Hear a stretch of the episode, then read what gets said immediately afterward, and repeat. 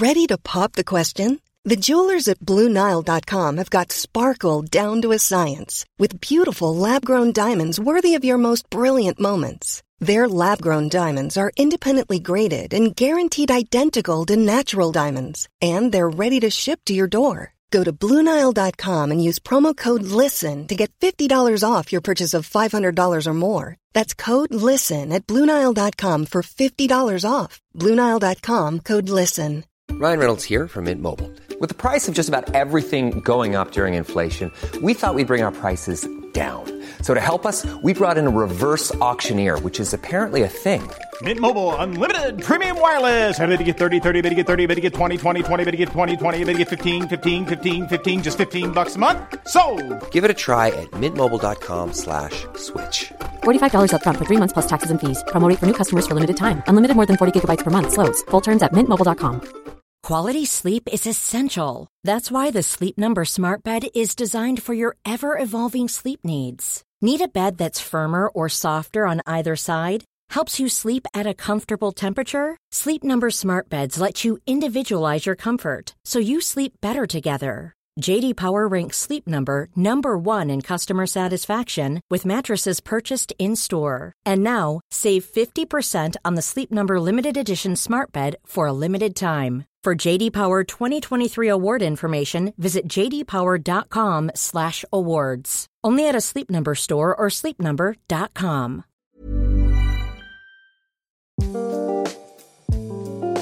This podcast is proudly brought to you by Monday Distillery.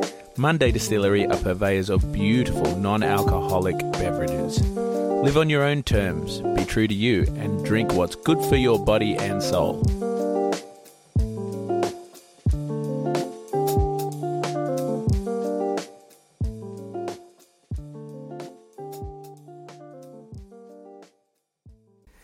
Gee, you were necking your heaps normal today. you even drink them warm. I'm starting to wonder is there a problem? I got a heaps normal problem. It's not a problem when there's nothing bad that comes of it. It's not a problem when it's not a problem. yeah, it's not a problem when it's not a problem. Oh, yes, I do love me a heaps normal. You really do love them, don't you? Mm. Yeah. Yeah, they're really nice. It's a long time since I've had a, an alcoholic beer, but as far as I recall, you know, that's the closest taste to. It just tastes like a really good beer. And it doesn't make you triggered? and it doesn't make me feel triggered one bit at all. I know I don't want to drink alcohol for a myriad of reasons, and my life is so much better without alcohol in my life. But it's been a real epiphany to realize that I don't have to live a life without beer in my life. Mm, mm, mm. There's a difference between alcohol and beer. Yeah. And you can do all the things that you love to do and still hang out with your mates and have a beer. And it feels really normal. Just like you're, yeah, you're not missing out on anything. Yeah, that's the thing probably I would have missed if I was a party guy. I was a party guy when I drank, but when we stopped drinking, we didn't really party so much. But I would rock up to a party with heaps normal beers, and it would be cool to just sip away at them. And it's really cool to have something that it's sort of like, I don't know, this feels like something ceremonial about drinking the same thing as other people are drinking, even if it's not alcoholic, to be having a beer, you know? I love it when people come over and I, I can't wait to like pull a heaps normal out of the fridge and go, try this, try this. Mm. And I love seeing their face because they're always quite shocked at how good it tastes. Mm, yeah. And it's a bit of a novelty piece at mm. home, like to for people to try these non-alcoholic beers, and mm. they're always quite shocked. yeah, it's good. I love it. Anyone wanting to try out some Heaps Normal and want some free shipping on that, just head over to heapsnormal.com and put in the code HIQA for How I Quit Alcohol in uppercase and receive yourself some free shipping. Are you sick of feeling controlled by alcohol? Do you want to drink less? Do you wake up on a Sunday morning feeling really anxious and full of regret? I'm Danny Carr, and welcome to my podcast, How I Quit Alcohol.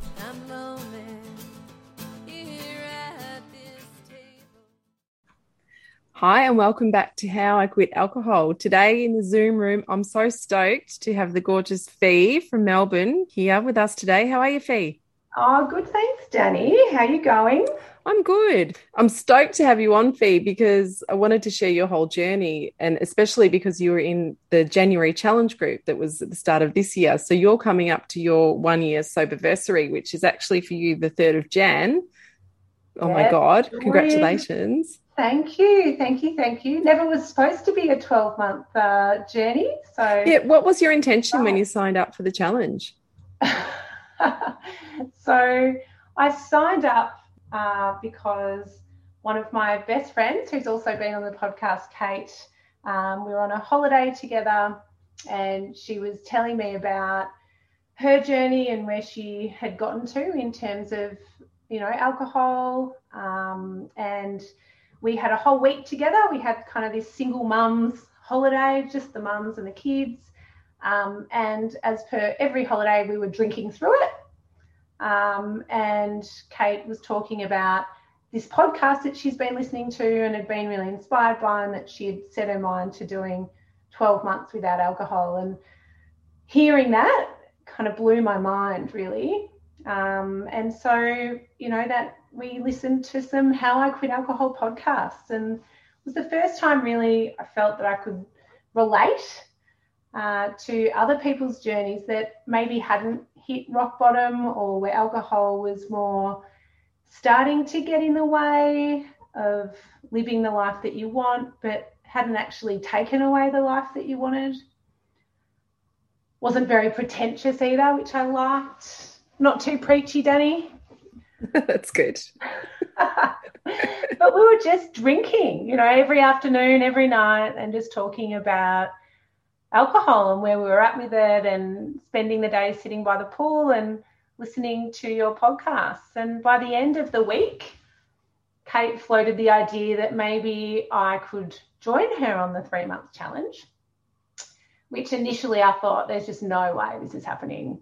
You know, I'd done a couple of Feb fasts and I'd lasted a week and just threw my hands up and just couldn't even get through a Feb fast. So it was just not even something I thought was possible, to be honest. And by the end of the week we had together and listening to the podcasts, I thought, all right, I'll, I'll give it a crack. I'll give the three months challenge a crack. And here we are. Amazing. Oh my God, it's so amazing. Oh, well, do you remember? See, you might not even remember this, but we had, as part of the challenge, you do one on one yeah call. Yeah. And I remember that you asked me, and I was so embarrassed because, you know, I like to people please and be really good at stuff. And you said, Oh, so how motivated are you? How, how you know, how, give me a number out of 10 about how confident you are in getting through this. And I think I gave you a six. and I and I was really embarrassed and I was lying because I was trying to make myself look good. Didn't was it actually a four? Probably more, maybe a five because I honestly didn't think I could do it. I, you know, I just really, really doubted my ability to to do it, and not because I didn't want to. Actually, just thought it wasn't possible to to not have wine in my life. Really. Hmm. Yeah. It's funny how you can go into something and think, no, I don't know, I don't know, and you might have been more doing it for Kate's sake. At what point did you go? Actually, I'm in. I'm all in here. I'm doing this but there was probably a couple of things. I think after kind of a solid week on the booze, you feel like, oh, I'll give it a fairly good crack now because that's just our holiday vibe. You know, enjoy it, have a good time. But, you know, there's always the, all right, fresh start next year. Um, I really did start to I think resonate with a number of people on the podcast. And, you know, I think, you know, from what I really got a lot out of was Scott Owen because bit of a Living End tragic back in the day, punk rock girl. Um, and so, and just his kind of reflection on the scene and the partying and just that choice of being someone different. Um, and that, you know, you might have enjoyed the time that you had in your 20s and it was a really fun time, but that actually continuing to live that life in your 40s and isn't doesn't really have the same kind of shine as it once yeah. would have. Yeah, Scott's so great like that. And do you remember when he came into the challenge oh, and jumped on? Gem. when he Yeah. jumped in that Zoom. That was so cool. And he That he talked about that. That was really cool where he said, you know, that you don't have to keep doing it. What's the thing? And we do, we sign up for this stuff when we're when we're 20, you know, in our 20s. And I know, like, I loved, you know, the late 90s, 2000s punk rock scene. You know, it was it was at its best and at its prime. And Mhm. we had a crew of, you know, 20 or 30 of us that would just go to the gigs all the time. And, you know, you'd have a few drinks before, you'd drink at the gig, you'd drink after the gigs. And there was also just this kind of, I don't know, I, I think the scene for me was awesome because it was just a bunch of people getting together who didn't give a shit. And for me, that was, I think, really freeing because I've always lived these kind of two separate lives of this super high achieving, super academic, super perfectionistic person. And then on the flip side of that, there was this kind of person who loved to rebel and party. And I think they kind of fed off each other. So I'd party really hard to give myself a reward for working really hard. But then come Sunday and come the kind of anxiety and the, oh, what am I doing to myself? Oh, I feel like shit. I feel sick. What did I say? And then it was almost the shame and the punishment set in. So then I had to work harder the next week to kind of balance it out. And so I think just kind of being enjoying the music and kind of being around people who just really didn't give a shit. You know, it didn't matter what you wore or what you looked like, you were just there for the music. And um, I guess a part of it was also just getting wasted. So they weren't Yeah. really separate, separate Yeah. entities. I know. So identify with that. And I think we all have that, those two different parts of us. And one's just loves that kind of fuck it, I'm getting wasted. I'm I'm just I don't care. And then there's the other part of us, which I think shows up more as we get older and we get more responsibilities. That other part of us, it's like, oh, actually, I don't know. I don't know if I really want this. But then the other part's like, come on. They, they just get so conflicted for so long and it's so hard. And I think that is that's really hard that push pull push pull between the two Mm. parts of ourselves Yeah, It's- I completely agree. I completely agree. And I don't think that push pull gets any easier as you get older. I think it gets more complicated. You're right. When you've got more to manage, you know, you've got your your work, career, kids, you know, you've got your relationship. And then to someone who gets to the end of your week and is like, I'm so knackered. That's it. Mm-hmm. Fuck it. I need a drink. Yeah. And that pattern continues because for me anyway, that party girl pattern was just a part of who I was and a part of my self concept, really. You know, that's how I relax and wind down and that's my thing. And, you know, I'm not, I never thought about giving that up. I know, and that's the hard thing to let go of. And that's, I think Yeah. that's where the fear comes in of letting go of this label and this concept that I have of myself. That's so huge. And that's, um, you know, obviously we worked on that in the challenge. How, how do you deal with that now? Like how, how has your self concept changed? Yeah, I think, uh, look, I think it's a good question. I think it's been getting to know more about the fact that I don't have a good sense of those boundaries. You know, I think in the challenge, something for me, when everyone gave up and it was the first few weeks, people talked about finding time, finding energy. I felt like crap for the first three weeks. Doesn't mean anyone out there don't not do it, but Mhm. you know, and I almost started to shame myself for that. I'm not doing this right. Yeah. Everyone else feels really good. Why do I Yeah. feel still feel tired? Yeah. Feel I don't feel great. And it was that took me a little while to to work out that, you know, the busyness of life, the doing stuff, was almost a bit of an addiction in itself. You know, we get busy, we don't have to think about stuff. And then, you know, I'd be so busy that I'd get to a point where I needed to relax. And then that's where, you know, the helpful wine came in and mummy wine time came in and that kind of release and just having to to manage that and, and realize that, you know, when I get too busy, I get super stressed. But that stress is still there. But I just have to stop in a different way. It's learning how to stop in a different way and giving yourself permission to stop without the wine. Yeah. And I think the busyness too is also a protective mechanism. You know, if we're so busy, busy, busy, we don't have to stop and be with our stuff. There's a lot to kind of consider then when you do take away the alcohol. This would be a good one for you to answer, Fee, since you have a background in neuroscience. I was listening to a, a podcast yesterday, which I shared to the group on dopamine and the dopamine effect, and how when we take away those things that give us dopamine, like alcohol, and because it gives us so much dopamine all the time, when we take it away, we actually get a dopamine deficit. And that can last for quite a few weeks. You know, could you talk about that? Oh, look, and see, this is another really interesting thing is that I technically I do. I know a lot about the neurotransmitter systems and how, you know, how toxic alcohol is to the brain. But to be honest, over the years, I've tried to uh, just know as much about it as I need to. And I think what I've tried to do is I don't have the excuse of not knowing.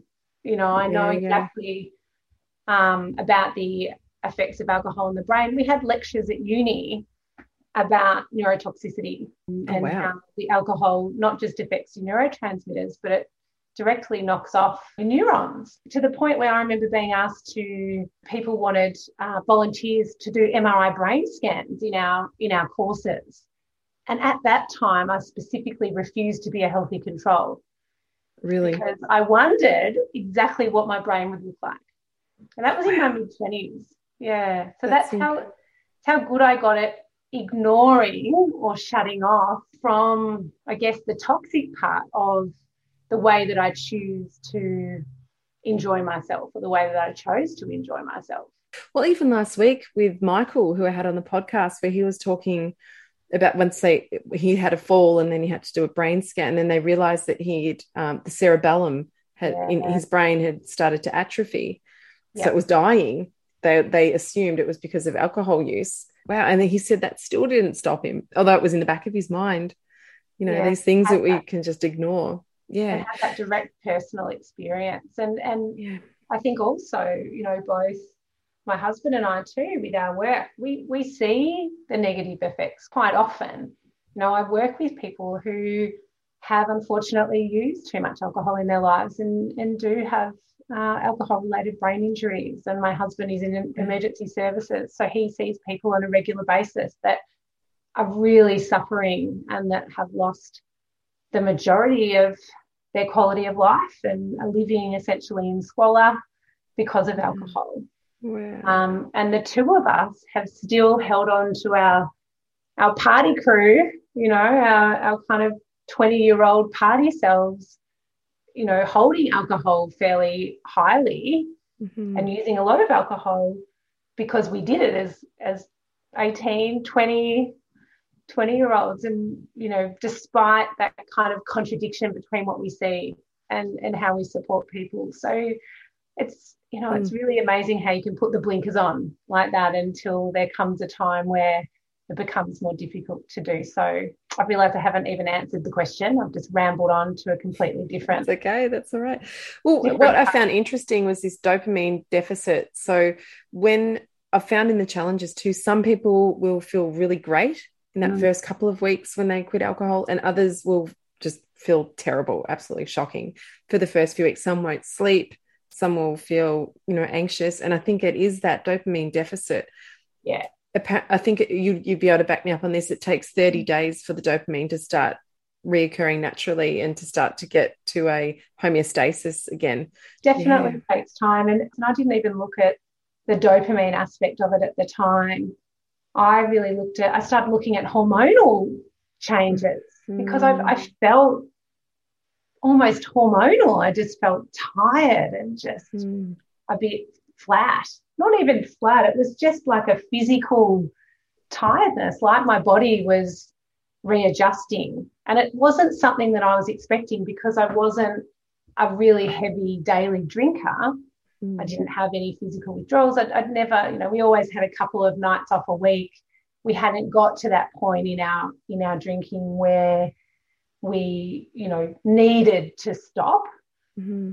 Thank goodness, really but you know it was more we still had a choice which was looking back pretty positive what ended what ended up getting myself and then three days after i started the challenge um, my hubby joined not the challenge he refused to join the actual challenge but he jumped on board and decided to to start uh, not drinking with me, which I think made the journey much much easier.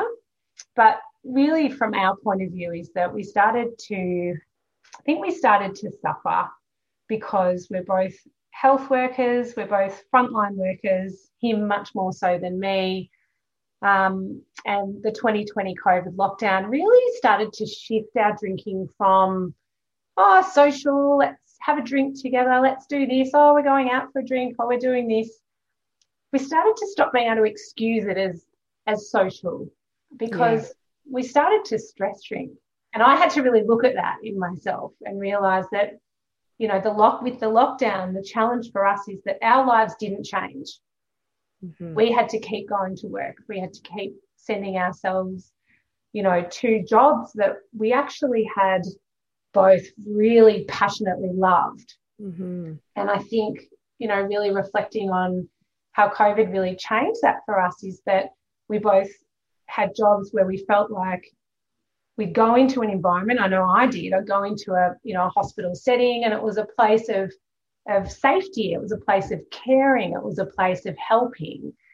And all of a sudden, I think for me, it's taken me a little while to to work that out. But that environment that I loved so passionately and felt really safe in had all of a sudden become this kind of dangerous, unsafe place. And so I think that really knocked us about And I think for both of us, not only was work unsafe, that home we were so worried that what if the what if the kids get it, and no, it was really a place of a lot of uncertainty.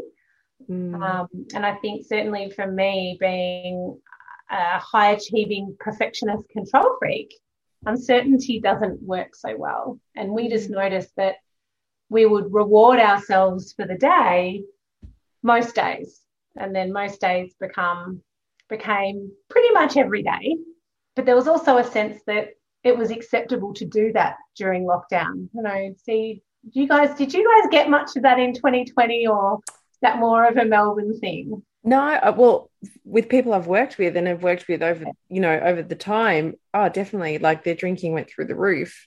And I guess if you don't have other things in place to kind of help mm-hmm. you with that stress, like it's been so stressful for for so many people and still continues to be stressful for so many yeah. people as well. So, yeah, when you don't have tools in place to help you deal with that stress, you go for that dopamine hit yeah, that you're going to get straight away that, you know, right. by rights feels good and it probably does serve a great function for that first glass.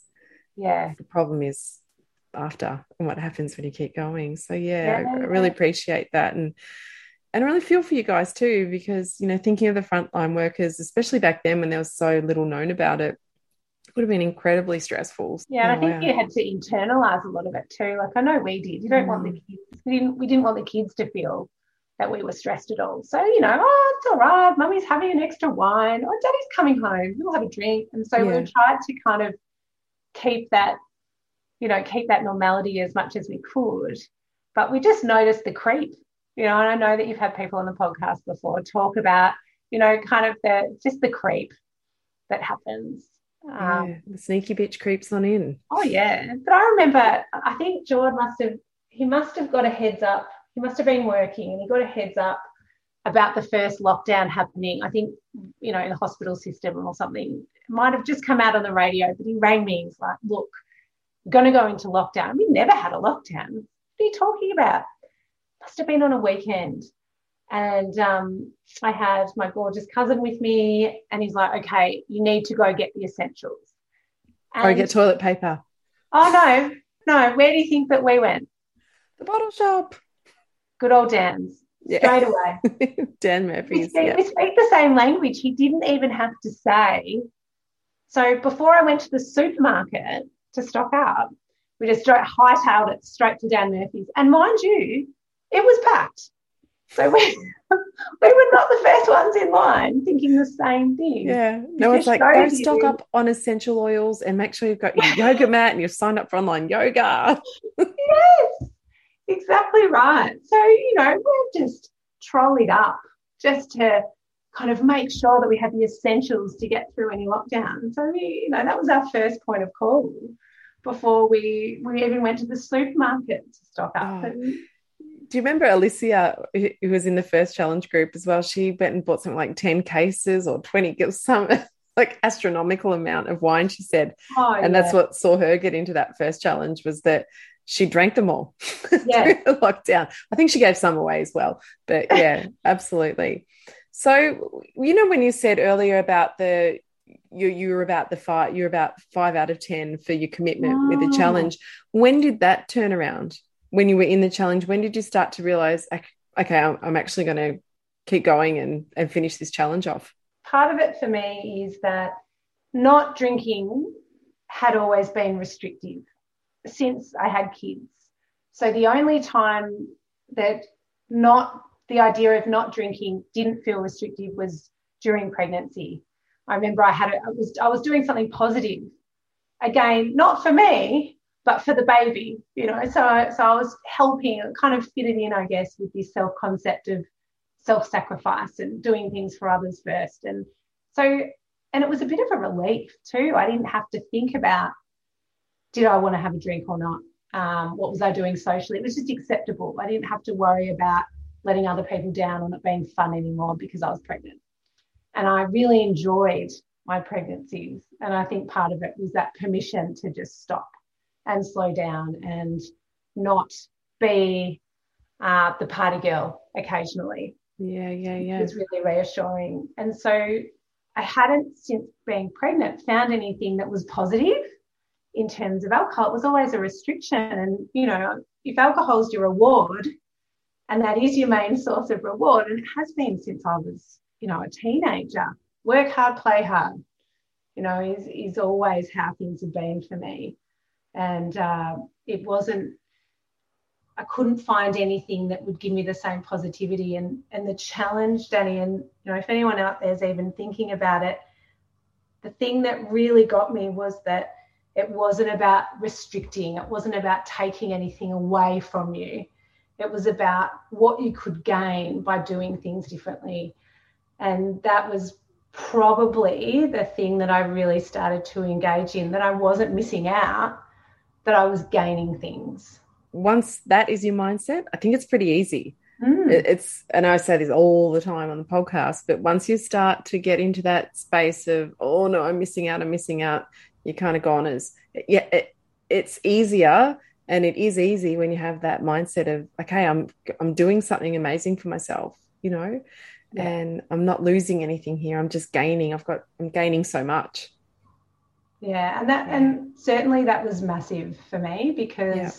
the idea of restriction and in the context of what we'd been through with COVID around not being able to do things and not having things and not having access of, to things and having things taken away, the idea of having something else taken away was just horrifying. So mm-hmm. the, the challenge and is was so amazing in terms of we just viewed things positively and looked at well maybe alcohol wasn't giving you all those positive things that you thought it might be and yeah, yeah. what are you gaining versus what are you losing and and that approach for me just really sat well i think and and motivated me because yeah. it made me think oh what else can i gain here and maybe i'm not you know missing out by not going out and getting smashed all the time and not that I did. The big nights weren't that frequent, mm-hmm. kind of after kids. They they minimized, but it was the more for me. It was the drinking alone, and that's mm-hmm. because when you've got a husband that shift works, often my drinking socially was I was the driver, so I had that under control. There wasn't an issue. Mm-hmm. I'd go and have a couple of drinks with my friends, catch up, and I had to drive the kids home because that that was my job. You know, he works yeah. four days on, four days off. It rotates every week, so I'm kind of the primary on person to have to get everyone around. So the going out and about, I knew I wasn't missing out. I knew I could do that and see people and and socialize. For me, it was the time at home when I was on my own that reward system of going, okay, I'm home with the kids. I've had a couple with my friends oh, now I'm home. Oh, now I'll open the bottle of wine for me as a yeah. treat. Mm-hmm.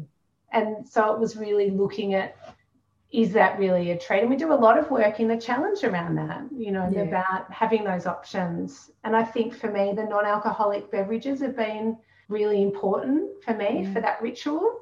Mm-hmm. and giving myself permission to be naughty, which is something I still have to work on mm-hmm. because it's always about that little bit of permission and taking the foot off the brake and and mm-hmm. doing that. And you know, I'm a big beer lover, so as Ash talks about, you know, I love the Heaps Normals and I love you know some of the the boutique brew beers. Like I mm-hmm. still get that. Yeah, yeah. have something that I really enjoy. And so that I think's been really helpful for me to still get that that ritual and that downtime. Yeah, because if you had to like stop, I mean, even though I didn't use the alcohol-free drinks mm. At that stage when we we quit, but I was still making myself really beautiful drinks and making stuff that was really enjoyable. I think if you you're just drinking water or you know you're not doing something nice, you sort of do feel like you're missing out. I think, and there's all these beautiful mocktails. There's so many beautiful things that you can do, and yeah, and then now the alcohol-free options, they're just incredible. Like they're amazing.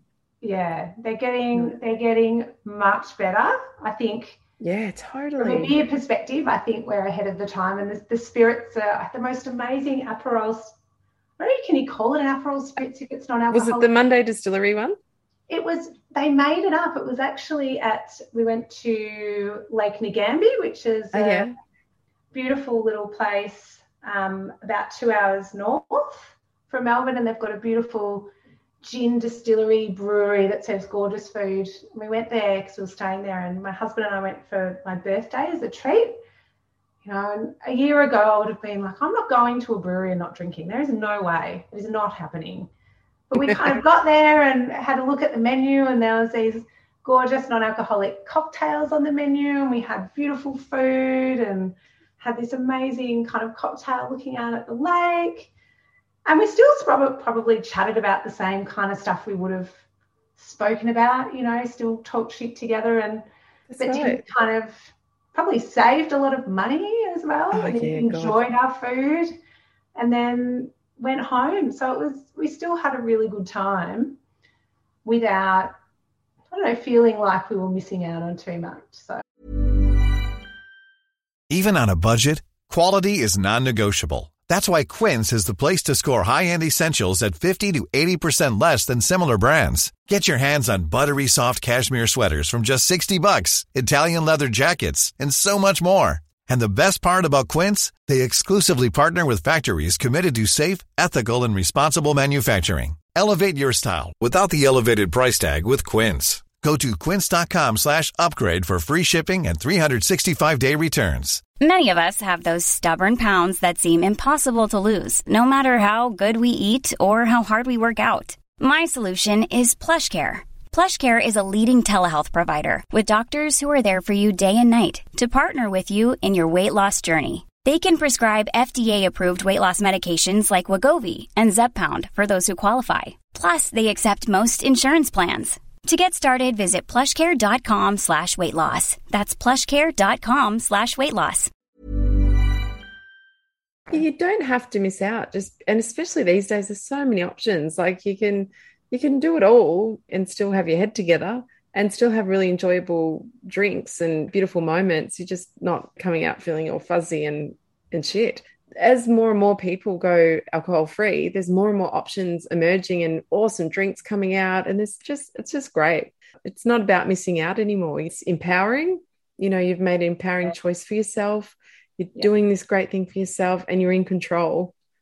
Yeah, the control is really, really a big part, I think.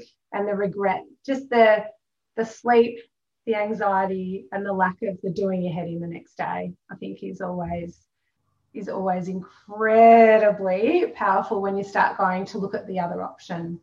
And I think you and I were talking about Danny about the 12 months coming up and I have always been someone, and you know, so is George, that we we've always been, we'll give it a go. You know, we haven't really set goals about we were just going to do the three months and then we thought, oh, we'll just see how we go. And I remember at the end of the three months, we're having our last session and then and people were talking about were they going to go back to it? Were they definitely going to keep going? And I was in that kind of phase of look, I actually not quite sure. You know, I didn't really have a good sense one way or the other. And I think coming up to the 12 months, we were having a Jordan and I were having a conversation about what we what we'd gained and what was different now and how the 12 months had played out for us and in ways that we hadn't thought about. We kind of tried to write a few things down and and we got to the point where we know we can't go back. We know we can't go back. Things are, you know, things are, are so much better. And I think if anyone out there is thinking about relationships too, Jordan and I would always compete over who got to drink or who was preferenced to drink. I don't know Yeah, if you like who's driving. Yeah, totally. Yeah, it was all tit for tat. Like everything yeah. was tit for tat. I did this. I drove last time. I did. You know, we were kind Yeah, of. you got up with the kids last time. Yeah, yeah. Yeah. Totally. Of Mhm. just you know, and so that I hadn't kind of realized what a big part of our relationship that was, and you know, it was almost like who gets permission to wind down. Well, I work really hard, and I do this, and my job's harder, and I deserve to chill out, and you deal with the kids, and I don't know. And a lot of that was underpinned by who wanted just to chill out and have a drink and not be interrupted, and or when we went on holidays. It was like, you go take the kids swimming. No, you do this. I'm going to sit here. You do this. And anything after kind of 12 o'clock was almost a push of who's going to do what because the you know we needed to have some drinking time in this holiday Mhm. Yeah. did you guys go through that like what was it Oh, was yeah.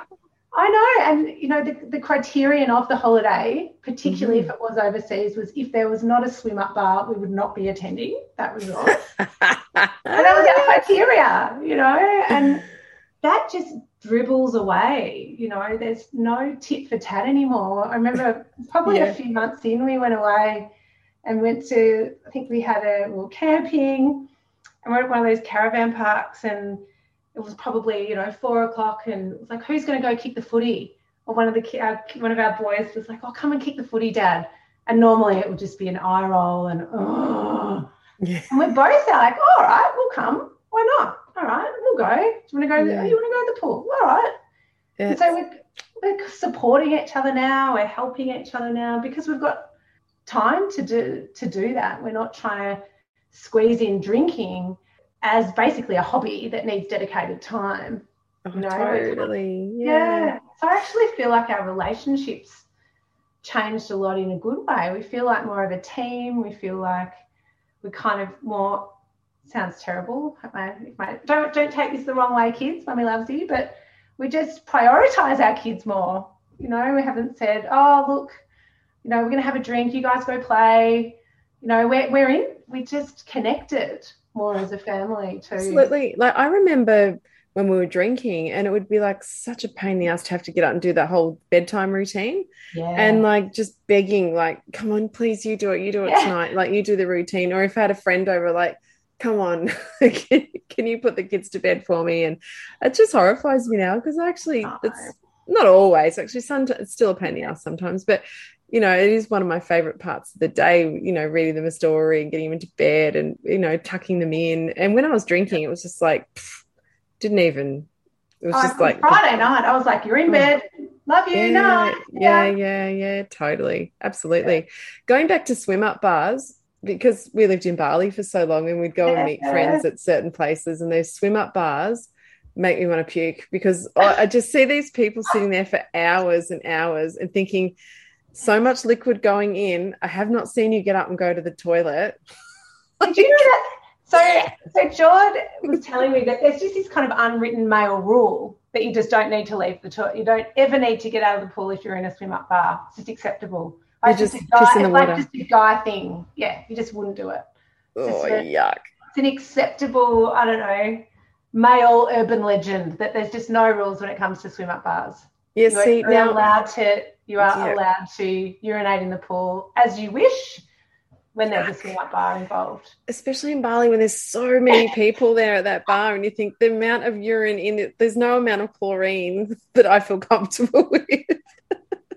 that I'm okay with this. It's just disgusting. So yeah, I was never up for the swim up bar. I must say, I was, I was like, if there's a swim up bar, I'm not even. Ugh. anyway, so um, yeah, so I, I think it's just fantastic, and hats off to you guys for for one. Like, it's just so amazing that you weren't even sure, and then you you actually completed the three months. You did it. You did all the work, and then and then decided to go and give it another 12 months and i think whatever you guys decide going forward. This is the funny time. This I remember having this with Ash and talk about it in the podcast that when we got to the 11 months and oh should we shouldn't we and i still wasn't sure yeah. if i was ready to do that commitment of i'm never drinking again i think i remember the time when we did say i think i don't want to actually drink ever again but i still felt so weird even saying that and what did that mean for me? What did that mean for us? And yeah but i tell you like i know in, in myself once you pass that year mark and you do keep going it just gets even easier. It gets even better. I think you find more of an equilibrium with it. And it's just, I don't know, like the thought of going back was just, I was so scared of going back that it was just like, nah. Well, that's where I'm at too. There's always, there's yeah. just this little anxiety about it. And, and I'm not anti, like I've always said to everyone, I, I don't know, you know, and we had the funniest conversation the other day about, you know, how would you define moderation? So we're sitting around and talking about, well, okay, because I remember Jordan was saying that he really misses the boys' poker nights, and they all they're not often. They get together, they start off all right, they always get loose, and that they love it. It's their thing. And George's like, you know, I just I missed that, and I was like, okay, but what does that mean? Like, you know, if you say you get boozed at a poker night, is that no alcohol at home? Is that you know, if you can have a poker night, what happens if it's like a a night that we want to go out together. Is that like a non-drinking night, or is that are we allowed to have a drinking night sometimes? Or but if you've had a poker night in the last six months, does that is that off the table? So I'm trying to come up with these crazy, you know, rules of what it was, what it would look like, because we know within our home, the thing that we both are committed to is that all kind of the solo drinking and you know the drinking sitting on the couch watching a movie it's just not it's not life enhancing you know if anything it just takes away from the time we have as a family. And yeah. so then you're kind of like okay well what's the next level of your circle? So if it's poker nights but what about you know your mum's at christmas? You know his mum lives on a winery. They have a winery. You know my a beautiful no a beautiful winery. We got married on the winery. You know, for Christmas, I would just put my hand up and be like, case of red, please. You know, so it's, so does that mean that if you go down there, that even though it's a winery, that you don't drink there? Or what if I have a girls' night? Is that allowed or not allowed? And we ended up just getting so kind of caught up in these definitions that it was really anxiety provoking, you know, kind yeah. of getting, and it reminded me of what it was like when we used to drink and we'd go, okay, no drinking tonight, babe. All good. Someone would have a bad day. Oh, what do you think? Maybe one? What do you want to drink tonight? And we'd both look at each other when we walked in the door because we'd agreed not to have a, a night or two where we wouldn't have a wine or wouldn't have a beer. And you, you just walk in and both of us would kind of be like sheepishly looking around the room and not no one wanted to mention it first. And the minute mm-hmm. that one of us said, "Oh, should we just have, you know, maybe we'll just have one drink tonight," it's that yeah. permission and that yeah. You know, that idea of analysis paralysis, where you just yes go over and over everything to the point where it just becomes really stressful and you do your head in about it. And I don't miss that. That's yeah. something I really don't miss. And it's always that negotiation. Actually, you just reminded me too, at the end of the 12 months, I remember saying to Ash, well, we won't drink anymore, but perhaps I would just will on girls' nights, like girls' weekends away.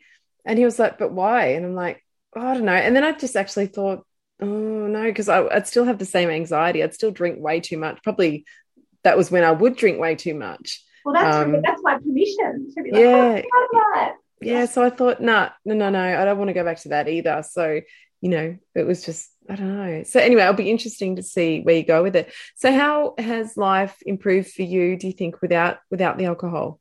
I think coping with 2021. You know, we came into 2021 with this idea that it was going to be a better year, that we, you know, that COVID was over and that we could kind of get back to normal. And then we didn't. And then, particularly again, you know, I think as Victorians and Melburnians, we were carrying the trauma from, from 2020. We had this collective trauma that we we're all holding. And, you know, again, when we started to face lockdown, I don't know if I imagine, and certainly people that I speak to have the same, you know, reaction is that you almost go back into that pre-lockdown state where you're like, oh my god, not again, fuck.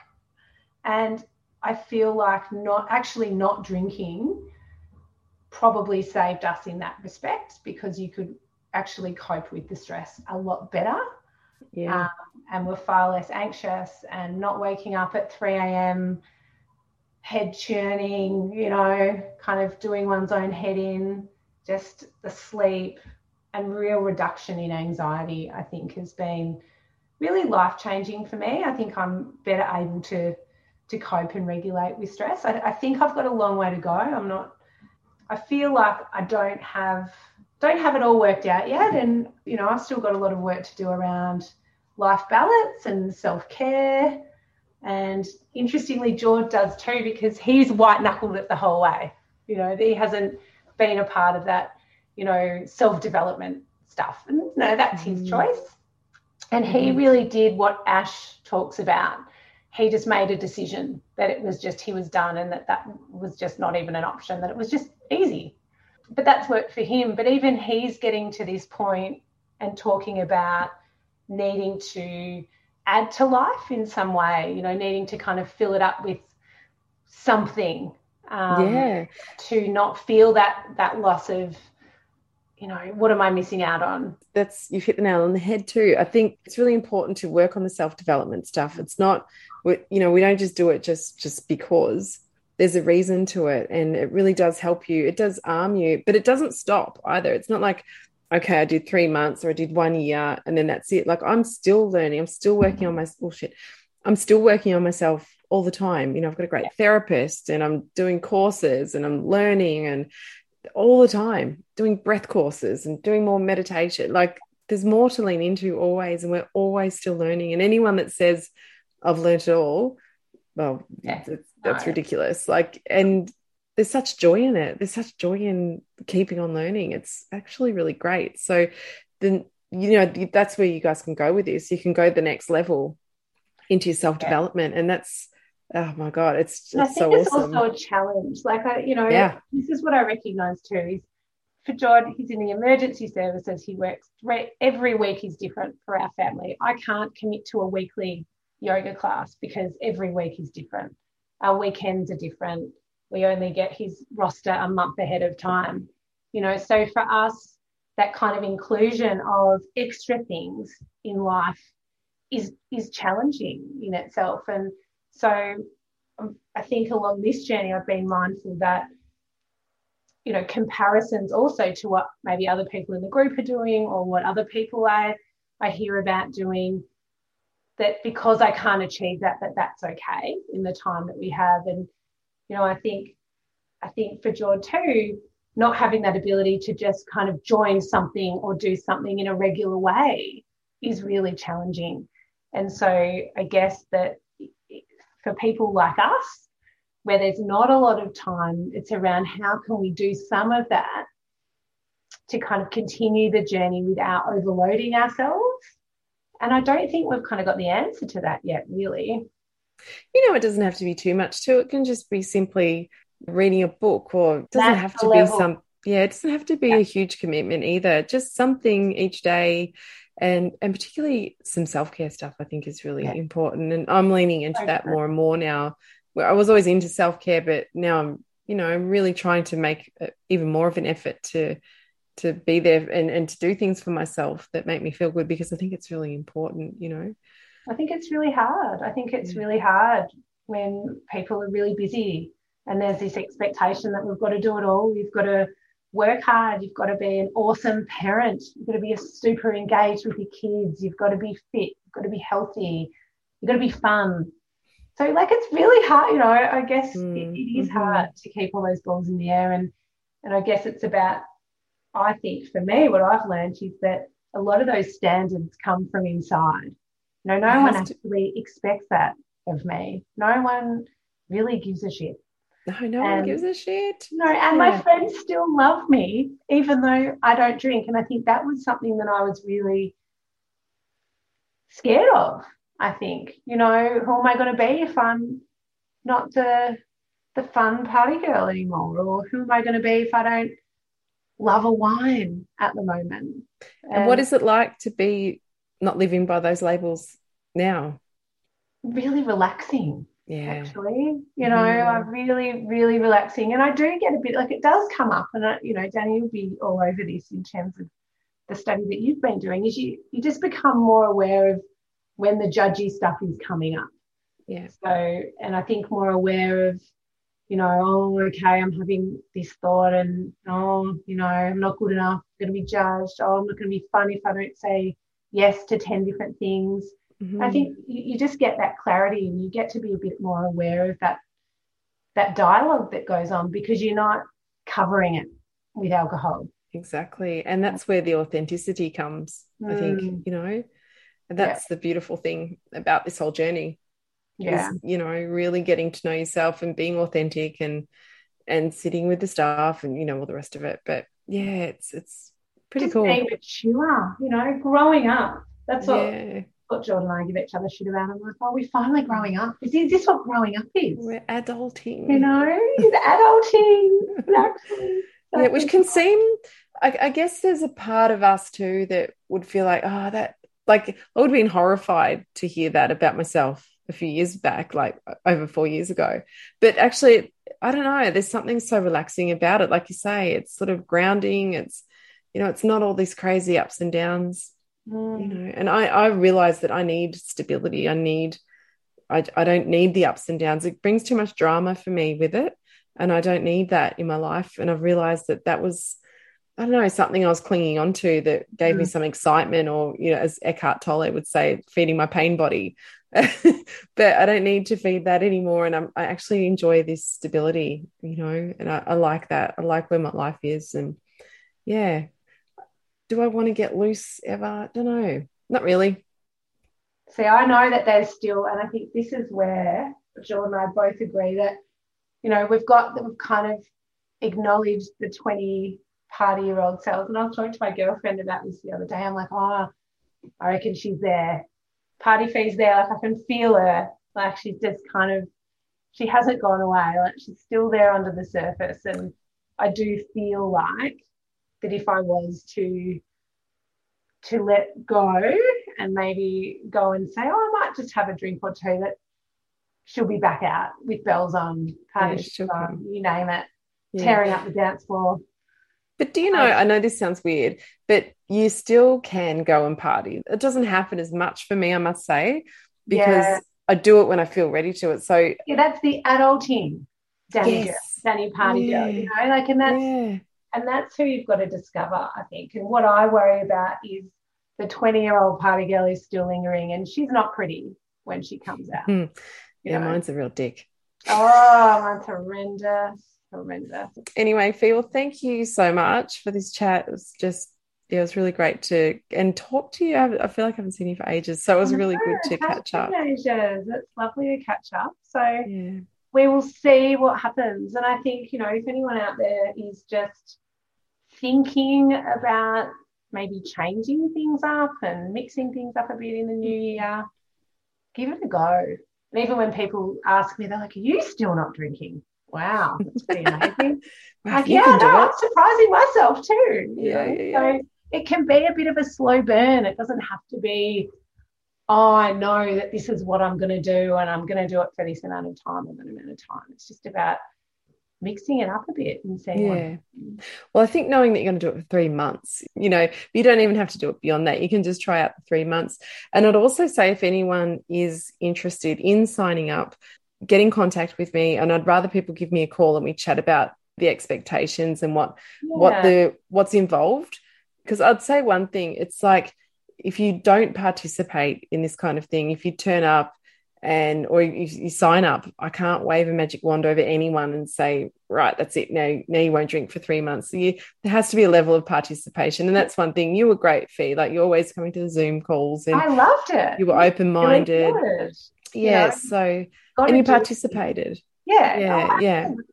But you're Yeah. learning a new skill, which I really liked. You know, I didn't, you know, like I said, I've got it, I've got the background. I know the Mhm. education about alcohol. I know how bad it is for you. I know all the bad stuff, and I just put blinkers on and chose chose for many years just not to worry about that part. But knew Yeah. eventually that life was going to have to change.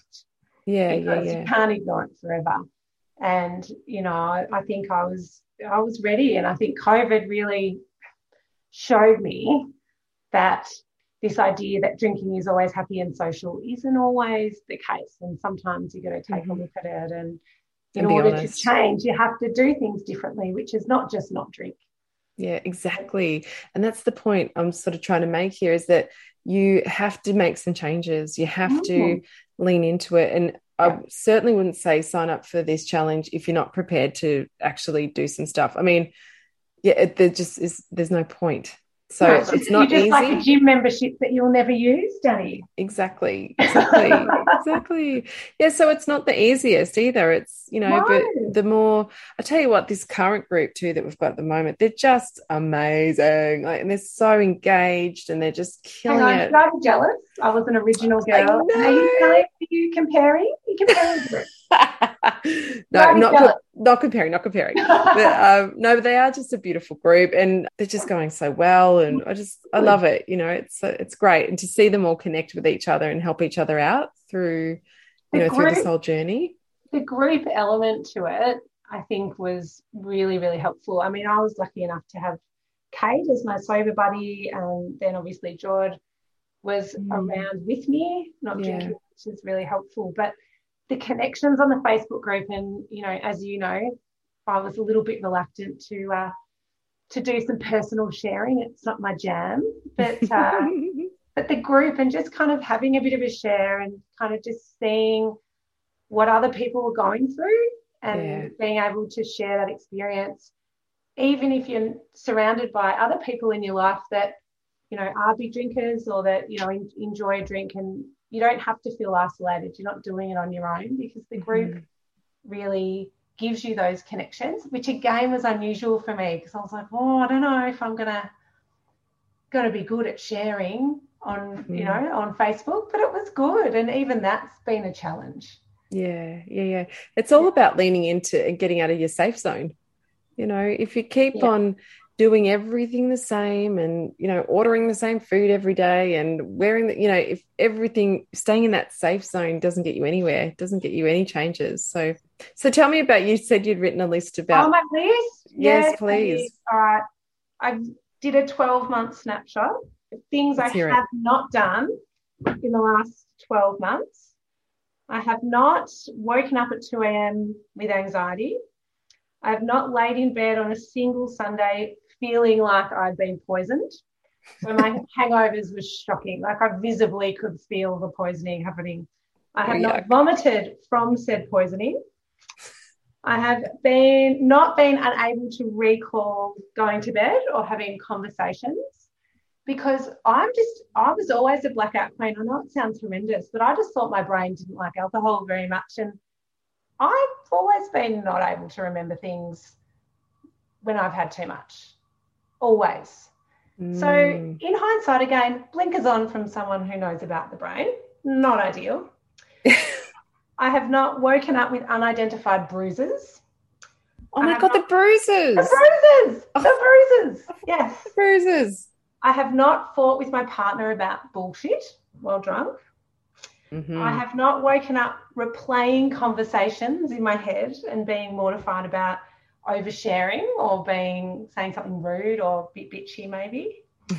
I've not had to use find my phone to locate my mobile in 12 months. Oh my I've got a friend who's got to use that all the time. Oh my God. Oh, so stressful. I have not woke up and had to check my bank account to see how much money I've spent. I have not woke up and had to check how far my Uber rating went down because I was too drunk to rate the driver. Or spewed in the Uber. Oh, luckily I hadn't done that, but God knows what I said to them on the way home because I wouldn't remember. I've not returned home to be unable to find our house keys, spend half an hour trying to kick in the double glazed window with my hubby, then squeeze through the doggy door, having my husband find the key in his pocket the next morning. I have not breathed on my children with stale alcohol breath when they sneak in for cuddles overnight and I'm too asleep to notice. I have not had to tell my kids that mummy's not feeling well today and needs a rest. and I've not had to go and tell them to go away and leave me alone because I'm having a drink with my friends. So Yeah. there's some kind of good things that I haven't had to do in the last 12 months that I love that. would kind of be the normal. You know, they're Yeah. things that that were pretty normal. And I wrote, I actually wrote a list of things that I had done in the last 12 months, which is I looked at my relationship with alcohol and looked at what I was avoiding and having to sit with Mhm. some of the tough stuff. Yeah. I actually realized that I had really poor self care and boundaries Mm. and lacked self compassion. And I, and I think a lot of that was the challenge stuff. Really, we spent quite a bit of time on that, and that was really helpful. Mhm. I have felt way more connected to the kids, and I feel like I've actually fallen in love with my husband all over again.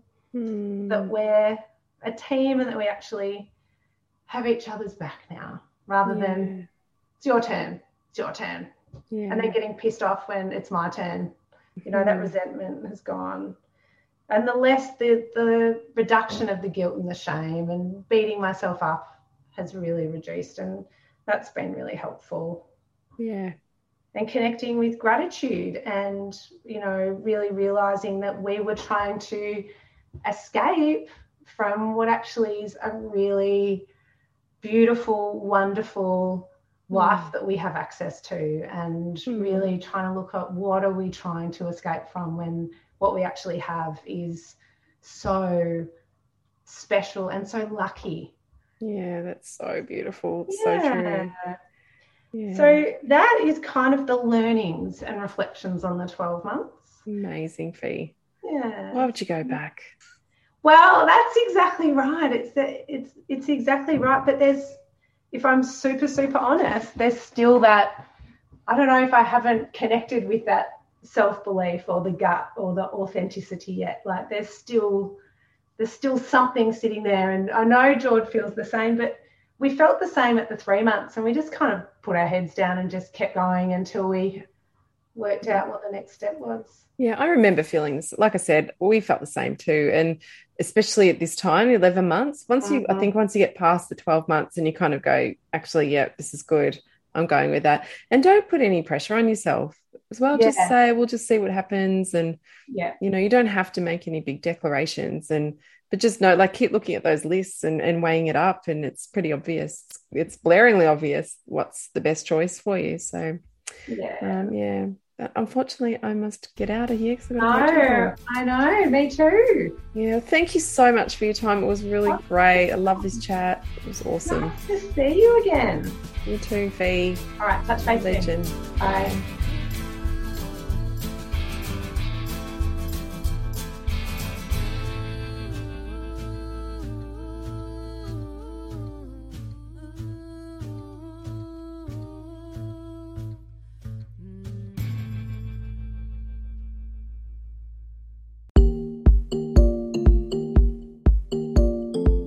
So many of us feel stuck and unsure of how to make positive changes in life.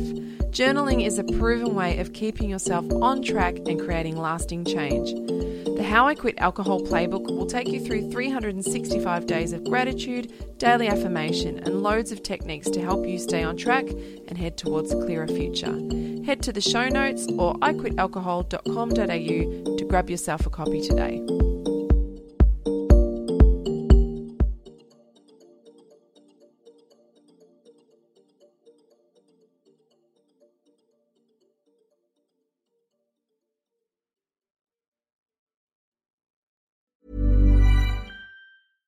Even when we're on a budget, we still deserve nice things. Quince is a place to scoop up stunning high-end goods for 50 to 80% less than similar brands. They have buttery soft cashmere sweaters starting at $50, luxurious Italian leather bags, and so much more. Plus, Quince only works with factories that use safe, ethical, and responsible manufacturing. Get the high-end goods you'll love without the high price tag with Quince. Go to quince.com slash style for free shipping and 365-day returns. Imagine the softest sheets you've ever felt. Now imagine them getting even softer over time. That's what you'll feel with Boll and Branch's organic cotton sheets. In a recent customer survey, 96% replied that Boll and Branch sheets get softer with every wash. Start getting your best night's sleep in these sheets that get softer and softer for years to come. Try their sheets with a 30-night guarantee. Plus, get 15% off your first order at bollandbranch.com. Code BUTTERY. Exclusions apply. See site for details. How would you like to look five years younger? In a clinical study, people that had volume added with Juvederm Voluma XC in the cheeks perceived themselves as looking five years younger at six months after treatment. Look younger, feel like you. Add volume for lift and contour in the cheeks with Juvederm Voluma XC. Reverse signs of aging by adding volume to smooth laugh lines with Juvederm Vollure XC. For important safety information and to find a licensed specialist, visit juvederm.com. That's J U V E D E R M.com. Not for people with severe allergic reactions, allergies to lidocaine, or the proteins used in Juvederm. Common side effects include injection site redness, swelling, pain, tenderness, firmness, lumps, bumps, bruising, discoloration, or itching. There's a risk of unintentional injection into a blood vessel, which can cause vision abnormalities, blindness, stroke, temporary scabs, or scarring. Talk to a licensed specialist to find out if it's right for you.